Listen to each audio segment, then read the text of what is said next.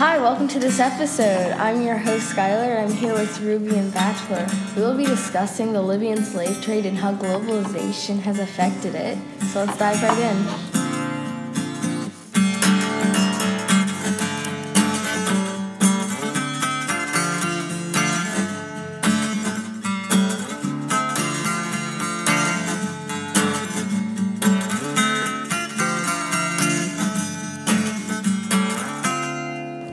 Is the history of the Libyan slave trade? So, in 2011, uh, the Arab Spring, uh, which was a series of, res- of, of, revolts against uh, government leaders in the Middle East, uh, took place, and uh, the government has been unstable, uh, and it's been opposed by gangs and tribes across the region, you know, posing a threat to their stability and safety amongst the citizens.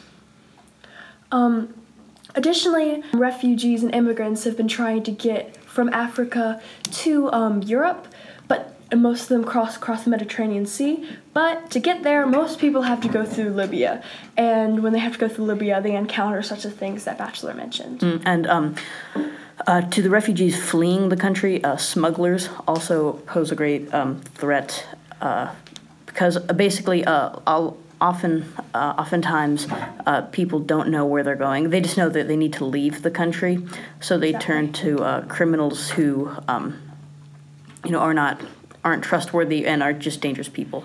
And because like a lot of times they get smuggled illegally across the Mediterranean Sea, so they when they get taken back to Libya by the Coast Guard, et cetera, et cetera, they get end up placed in refugee camps. These refugee camps are very tightly packed and not a lot of resources and stuff, and it leads to fights. And also, if people can't pay off their debt, certain debts that they have, then they end up getting sold into uh, sl- slave labor. And unfortunately, this is only um, this is a better outcome than many face uh, because some uh, sometimes these people are just uh, sold directly into slavery uh, from from their smuggler who they who they've turned to uh, to get them out of Libya. So um, oftentimes people just find themselves being sold into slavery uh, almost instantaneously.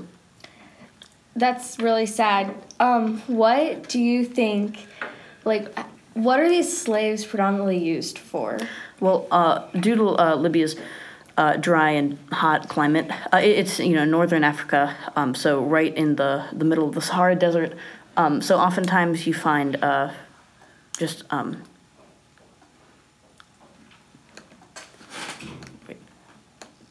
so oftentimes uh, there's uh, cheap uh, manual labor needed, um, and then that's what most of the slaves are used for. So Ruby, how do you think this connects to other th- events that have happened around the world?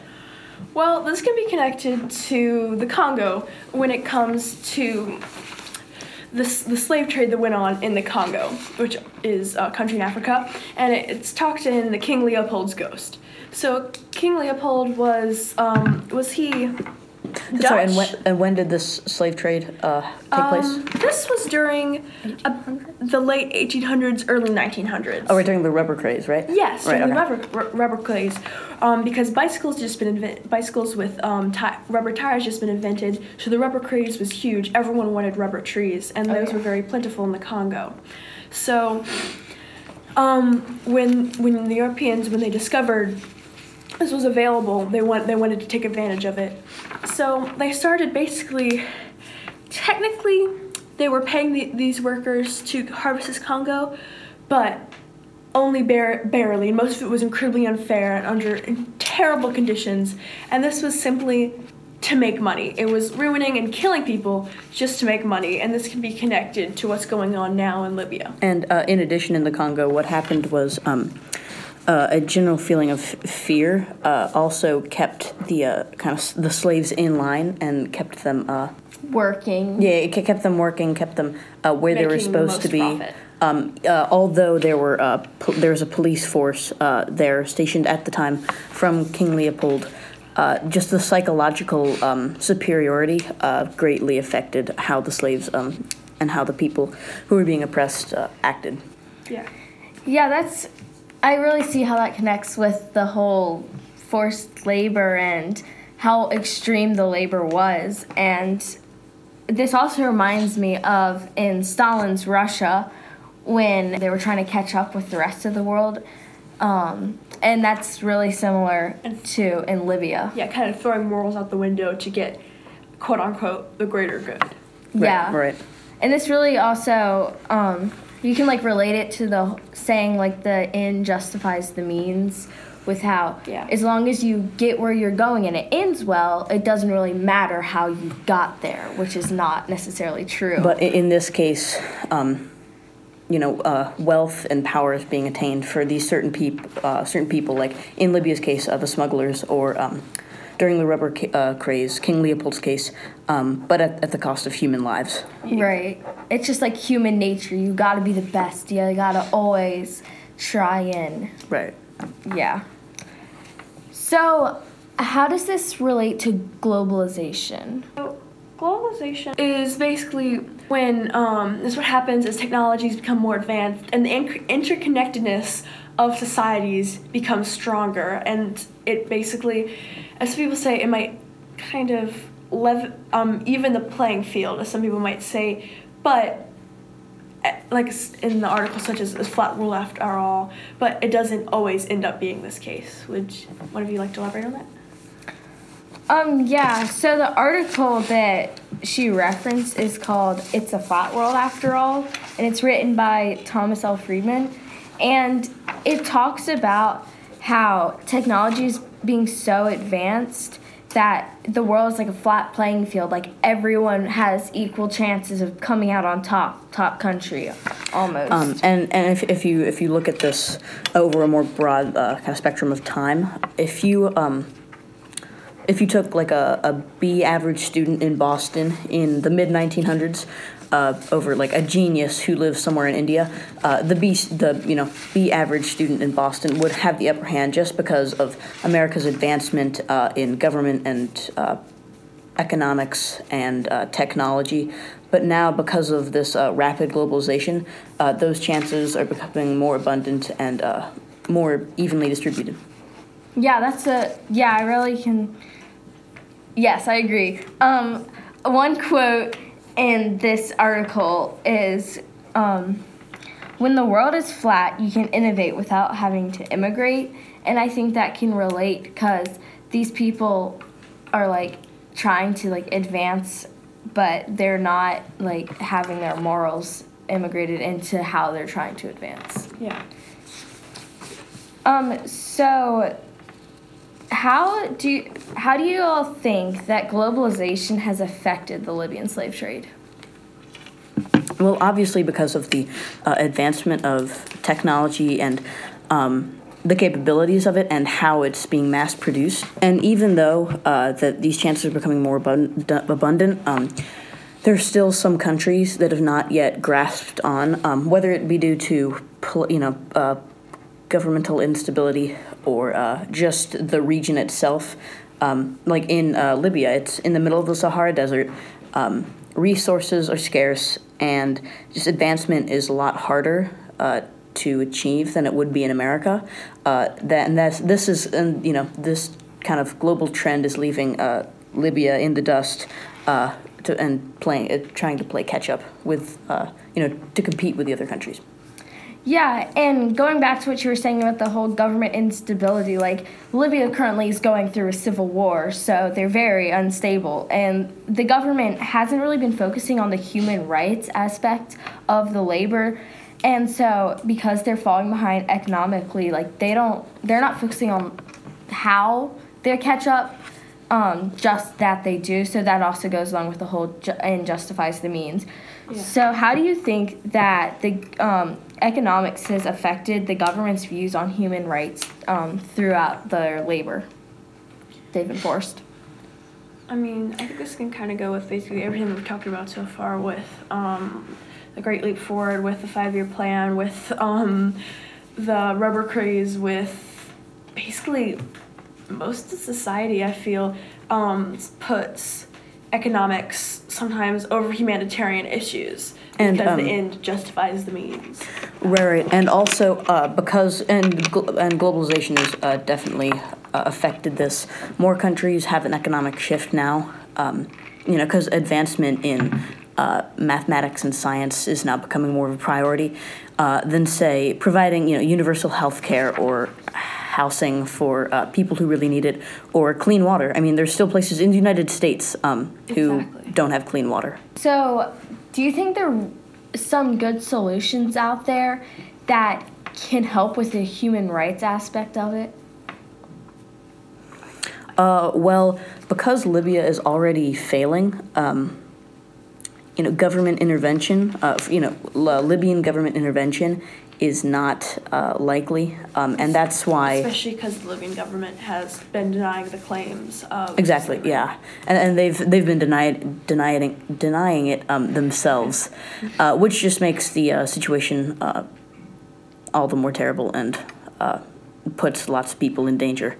Um, so that's why uh, the the United Nations um, is very much uh, looked favorably upon uh, for you know attaining help with this kind of thing because with uh, multiple countries uh, contributing, um, it's more likely uh, there's a more likely chance to uh, help you know make the uh, crisis uh, a little more under control. Yeah, it's, it's important for the UN. To, it's important to get the UN to step into something like this. Yeah, and that reminds me of a video that the New York Times released, and it was talking about how in the UN, the um, representative from Libya, and like along with the whole Libyan government, they're all denying that the slave trade is happening. So it's really hard to help them if their government is just denying that it's happening and just like, oh, these are like some accusations people are saying. Like, Yeah.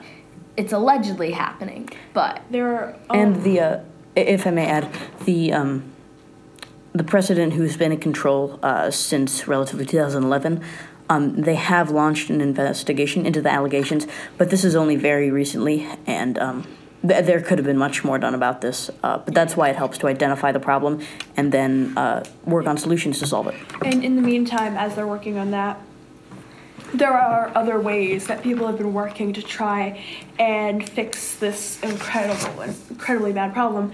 Is um, is such an organization called Love 146, which is where they raise mo- they do a lot of things. One of the things that they do um, is that they raise money and use that money to buy slaves in Libya to and then help um, normally bring them to America or another country and help reintegrate them into society and make them have and have, help them to have a better life. And, and basically, uh, what's happening is they're they're bought out of slavery and offered bare essentials that um, ev- every human deserves. Yeah, and then And um, in, in addition to this, uh, Love 146 also offers, you know, with their uh, funds, they offer uh, educational programs to help identify these problems before they begin and how to help those who they may suspect uh, be in danger of Yeah. trafficking or uh, bondage through slavery or things yeah, like that. and uh, they go to um, vulnerable communities in the area and help educate them. And originally they started um, to uh, and to help end uh, child trafficking in um, Southeast Asia, uh, but and that was um, in 2002 when they when they were uh, founded. Um, but since then they've spread uh, out. They spread throughout the globe and helping people um, in all different types of circumstances. Uh, you know, help you know help them attain a better life. Yeah. yeah, and that's a nonprofit organization, I yes. believe. Yes. Yes. So they're a really great organization that can help. And the way that people who aren't involved in organizations just every day, people can help is donating to these organizations. And what the these nonprofits, um, some very similar to Love 146, do to get government attention on the problems and actually show this is a real thing that's happening. It's not just an accusation. Is they'll be supporting the citizens of different countries like Libya um, in protesting, so to get the government's attention, just like in the Arab Spring when, um, oh, his name slipped from my mind, but the man who lit himself on fire in front of uh, their government capitol building, I believe, just to get their attention on uh, the problem arising. And uh, th- this happened in Tunisia in 2011, I believe, and this is what sparked the Arab Spring. Yes, I believe so. So these protests can really get government's attention. So it's really helpful when people can donate to these nonprofits so they can help the people of these struggling countries like Libya really protest and get the government's attention so that they have a shot at helping the slave trade stop because without the government's help it's really hard to stop this slave trade because it's gotten Correct. so large with like so many people being killed also some of these organizations will organize these anti-slavery committees which serve as a protective neighborhood watch against human traffickers and they literally will go into schools and di- in neighborhoods in these countries and watch out for human traffickers which is like uh, especially for children to help the children stay safe as they walk home and stuff in these unstable countries. And they help to educate these communities so they know their human rights one so they know if they're being violated in case they want to get into some action like protesting and they organize them on how these human traffickers work come into their lives Yeah. how they get like the people into the not necessarily program but into the system of the Yeah. trafficking and so it's really good to support and donate the money so that these organizations are really helpful to educate the people And uh, th- going off of that, this just proves how valuable education is with a problem like this. Yeah. Uh, because when you know um, when something isn't right, um, and when you know like your rights are being violated, uh, it's very important. You know that that can go a long way and really help you recover and help others recover as well. Because there's been there's been so many stories of people where they're in such such this, but they like they don't know something's wrong. Like they know like oh this this sucks, but like they just think it's normal and it shouldn't be like that. like in some of like the infamous atrocities that, is, that have happened around uh, you know the globe uh, and in history uh, if you take stalin's uh, reign over russia people living in horrible conditions people starving you know, lack of food uh, lack of basic necessities um, and basically the, uh, the kind of brainwashing that stalin had uh, placed upon his citizens um, this kind of led them to uh, kind of accept and go with what was happening to them. And oftentimes, uh, especially with the younger generations, when this was happening, Yeah. um, this was all they had grown up knowing, uh, kind of uh, cementing uh, this way of life in their uh, society. Right, and um, relating this to Stalin's Rust just reminded me of a book by George Orwell, Animal Farm, which is based off of Stalin's reign on Russia. And in that book, just like a brief synopsis of it, it's basically these animals who can talk to each other and stuff. It's it's fictional in that sense, but it's it's reflecting Stalin's Russia, and it's a great book. I highly recommend. But um, so basically, these animals revolt against the farmer, and they take over the farm. But then the pigs end up becoming the leaders, and they end up manipulating the animals, being like, because they think the humans are bad and the animals are good. So they think the pigs are on their side when actually they're acting as Stalin, as a dictator.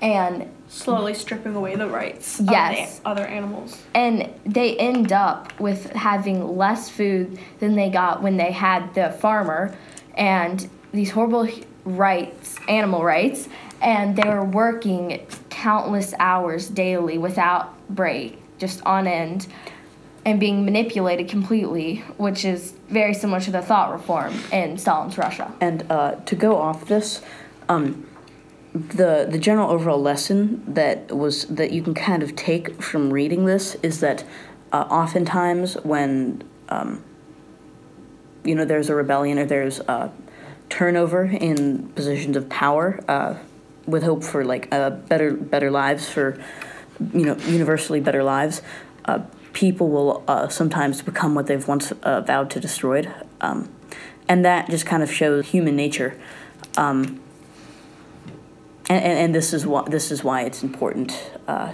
to you know be educated uh, on what's right and what's wrong Right. This is why really good to help those local and non local organizations to help protect the vulnerable communities and educate them on this. so that we can help make Libya a better place mm-hmm. and maybe even the world. So that will conclude this episode. Thank you for listening, and we hope you'll look into some organizations like Love 146 to help the this growing issue. Um, I'd like to thank my panelists, Ruby and Bachelor, for being here and answering these questions. So yeah, that wraps us up. Thank y'all for listening.